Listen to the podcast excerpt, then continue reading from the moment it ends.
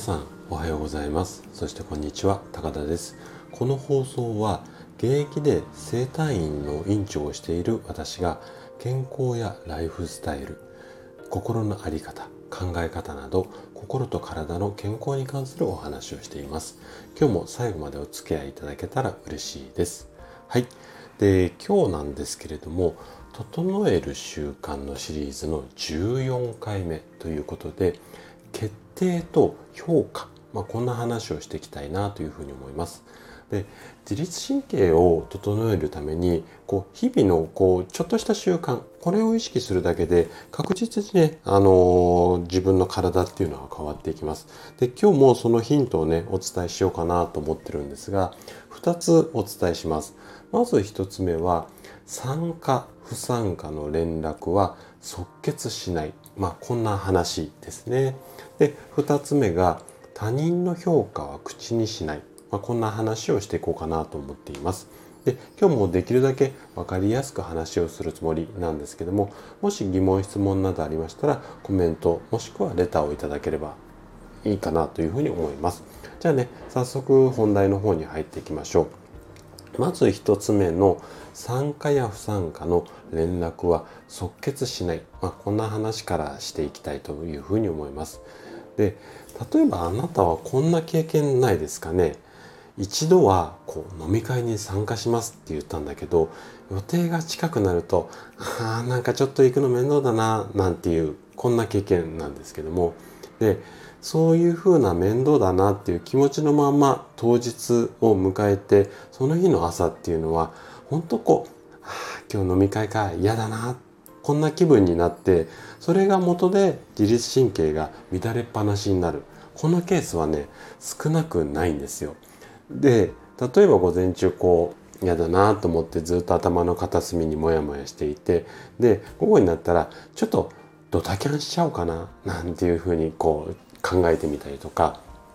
であの要はその午後にそんな風な思いをするってことは午前中からねもやもやもやもや考えてるこんな流れが多いと思うんですよね。で、えー、と前にも他の放送でもお話ししたんですけども午前中って仕事の効率が高まりやすいすごくこうゴールデンタイムなんですよね。でそのゴールデンタイムにこういったモヤモヤモヤモヤ考えてるってやはり仕事の効率は落ちやすくなるしまあこんな日はもう午前中からこうモヤモヤ考えてる時っていうのは精神状態って最悪に近い、まあ、ケースが非常に多いと思うんですよね。でここで、うん、問題になってくるのはこう行く日になって、まあ、いわゆるその直前になってなんでこんなに悩んじゃうのかなっていうところなんですけども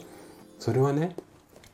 この飲み会に参加するか不参加にするかこの決め方に問題があるんじゃないのかなっていうふうに思っています。これは私自身の過去の経験からもそうなんですけれどもおそらくこの決め方が問題なんですよね。これ多分間違いないと思います。でねこれでこうじゃあこういうふうに問題が起こんなくなるためにおすすめしたいのがこんな方法なんですよ。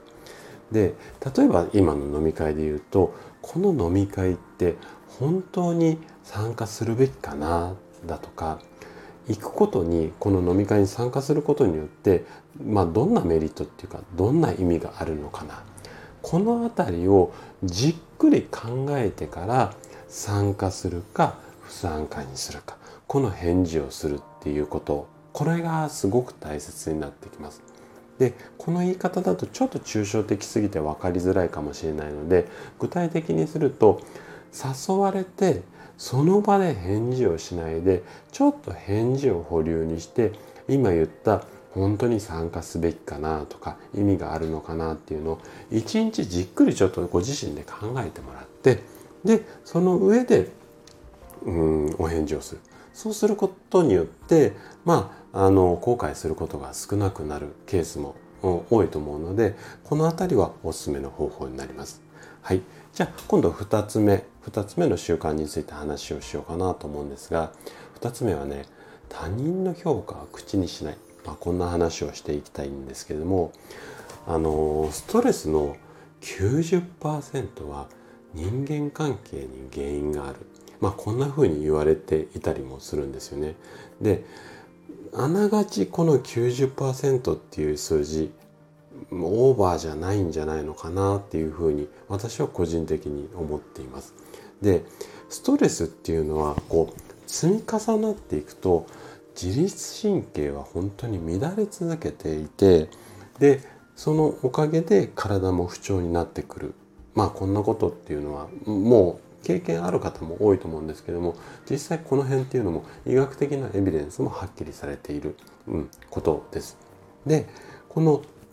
自律神経が乱れっぱなしにならないようにいわゆるこうストレスがこう積み重ならないように人間関係についてお勧めしたいのがこの方法なんですよね。どんな方法かっていうと人の悪口は口にしないもうこれにつきますね。であのよくこう悪口口にしないでできるだけ褒めるようにしましょうよなんてこう嫌いな人でもいいところを、うん、見つけてそこを褒めるようにしましょう。まあ、こんな風なこううん本に書いてあったりとか方法をお勧めするケースもあるんですけどもでねえー、とこれ自体のやり方が間違ってるとか間違ってないとかっていうのは多分正解ってないと思うんですけどもただ例えばこう相手のことをよく思っていなければできるだけ褒めようと思っても口を出てあの出る言葉がどうしても悪口になってしまうまあこんなことも少なくないと思うんですよ。なので私が推奨するっていうか私が普段これやってる方法でもあるんですけどもその人のことが話題に上がったらああの方のことって私ちょっとよくわかんないんですよねとか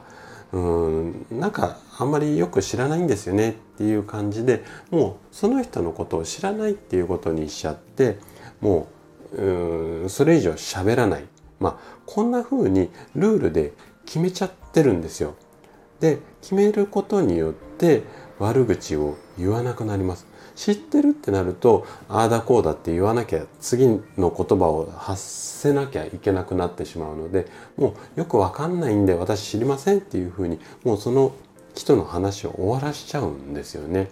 でこうすることによって人間関係が崩れることも少なくなって自律神経も安定しやすくなります。はい。なので、是非この方法は試してみてはいかがでしょうか。はい。ということで、今回は決定と評価こんなお話をさせていただきました。最後まで聞いていただいたあなたがですね自律神経を整える習慣を身につけることで快適な毎日を過ごせるようになります。是非まあいろいろヒントになったらチャレンジしてみていただければ嬉しいです。それでは今日も素敵な一日をお過ごしください。最後まで聞いていただきありがとうございました。